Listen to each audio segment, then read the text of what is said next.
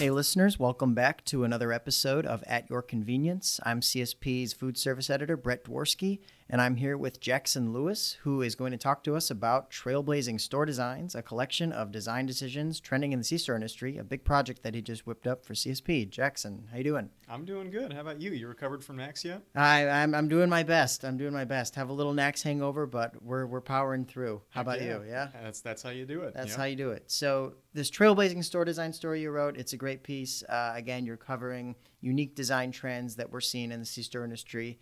Uh, so what are the big highlights that stood out to you? So there are a lot of strategies here to keep the store clean, and I'm, I'm sure that any operator has uh, trouble not just in the bathrooms, but at the front door, especially if you have a lot of construction workers that frequent your space. Uh, it's going to be difficult to keep the store clean just with the amount of people that you have coming in and out. Also, one big thing that uh, rose above uh, for this is that C stores are starting to reinvent themselves. If you are just coming out with a store uh, and your only goal is to make it look like any other convenience store, that might not be the most interesting thing. That might fit your market, that might be what your uh, customers are looking for, but if you're trying to do something different, think out of the box. In what ways are C-stores thinking out of the box there? Well, that's a good question. Um, a lot of it has to do with uh, some simple adjustments you can make. Uh, first off, uh, outside seating is, is starting to become more of an option. And not just outside seating, but uh, leaving the outside space for more activities. Uh, for instance, there is a uh, travel center over in Wyoming called Hat Six that includes a dog park out on its property. And you know things like that. Uh, I've I've also seen some family expresses with uh, uh, a lot of amenities for pets. Uh, it, e- even a you know a, a dog shower uh, that, that you might have. So Nice. you know uh, side things that you know people might not have time to do or, or have to really go out of their way to do, or uh, things that might not normally be available in a C store or a travel center. Uh, if if someone rolls up and they see something like this, it can really be a draw to get them to come into the store. Totally. Um, so, in your piece, you mentioned rectified tiles quite a bit, and I have no idea what these are. Can you talk about those a little bit? Yeah, so I, I heard about this. Uh, uh, this I, I guess you could call it a, a, a piece of uh, architecture technology.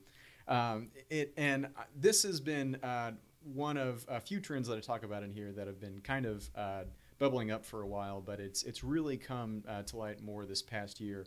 Rectified tiles. It's I, I don't know exactly how it's made. Uh, but they're they're really special because uh, what they do is they uh, reduce the amount of uh, space between each tile until it's, uh, gosh, I want to say uh, like a sixteenth of an inch. It's incredibly small. Wow. And this is especially nice in, say, bathrooms because, as you know, and you know, if you've ever cleaned a bathroom yourself, cleaning that grout is the most difficult thing known to man. Oh yes. Uh, so if you can uh, reduce that, uh, that's less that you have to clean and worry about the grout. You don't have to worry about the smell that it emanates when it's dirty as much, and you know it's just easier for your staff to, to keep that clean. Uh, so that and th- that was something that I'd, I'd never heard of and and uh, uh, was was I thought was really interesting. Uh, but there are a ton of strategies uh, to keep bathrooms clean uh, specifically. First off, uh, you can, uh, if you are able to design your store this way and you want to make sure that people aren't spreading germs, you can just have a, a pathway into the bathroom as opposed to having a door. Uh, that way you don't have to deal with you know people putting their grubby hands on the, on the handle and all that. Hate that. Yeah, yeah, exactly. It also talks about some creative ways that you can place uh, uh, napkins or uh, hand dryers so that all that excess water, uh, that dirty water coming off your hands, uh, doesn't get anywhere where it shouldn't. Really interesting. Uh, one reverting back to the rectified tiles, are these being used all around the store or only in the bathrooms? Oh, certainly all around the store. You know, if, if you want to have the main floor of the store be uh, easier to keep up, then you know certainly you could uh, put it out there. It's just the uh, uh, the use case is uh, probably strongest for bathrooms. What with the uh, the way the grout collects everything. Oh, fascinating. Switching gears here, you mentioned beer caves. In Yes. In the story, please talk to me about the beer caves. I want to know what's trending there for my Friday night. Yes, who doesn't love a good beer cave in a C store? And Yes. and this is another trend that I wrote about that obviously beer caves have been around for quite a few years. Uh, but really, we talk about how beer caves have evolved over the years. And uh, getting into this, I talked to Mike Lawshe from Paragon Solutions, and he had some great insight as to how beer caves have sort of evolved over the years. And he said that at first they were just, you know, ceiling height, just uh, these frigid lockers essentially that, that people walked into, but somehow it worked. Uh, and over the years, uh, they've uh, been uh, adjusted a little bit, adjusted so that uh, customers can feel less cramped, so there's a little more space. over the years, we've started to see stores increasing light levels by about 30% to get rid of the shadows and highlight the products. Originally, uh, additionally, uh, Mike also saw that uh, retailers are starting to adjust the way they do suggestive selling uh, in and around the beer cave. For instance, you might have the you know typical uh, domestic beers in the beer cave itself, and then waiting right outside is that you know crazy new sour or IPA craft beer that uh, because what will happen, uh, according to Lawshe, is that uh, you know uh, some guy you know our age uh, getting ready for a party that weekend, he'll walk in and okay, yeah. I, I got to get a, a, 16 pack of something for for the guys coming over, uh, but then he'll walk out and he'll think, you know what, I've been meaning to try that sour beer and I just did this nice thing, getting all this beer for the guys. I should get a treat for myself. Oh, there it is. Yeah, yeah. So I, I thought that was a, a, really interesting marketing strategy and, and, and, a great way to use the uh, the beer cave. Really nice. So beer cave's awesome. Rectified tiles, awesome. Uh, one of the reasons you did this uh, story in the first place is because of technology, which has completely taken over the convenience store industry. So, can you talk a little about touch uh, touchscreen kiosks and other technology that's really being included in these new designs and how it affects the shopping experience? Absolutely. I think uh, the Alltown Fresh concept from Global Partners is a really good example of executing uh, smart design around technology. Uh, what they did, they didn't just include kiosk ordering and and uh, uh, you know smaller point of sale systems.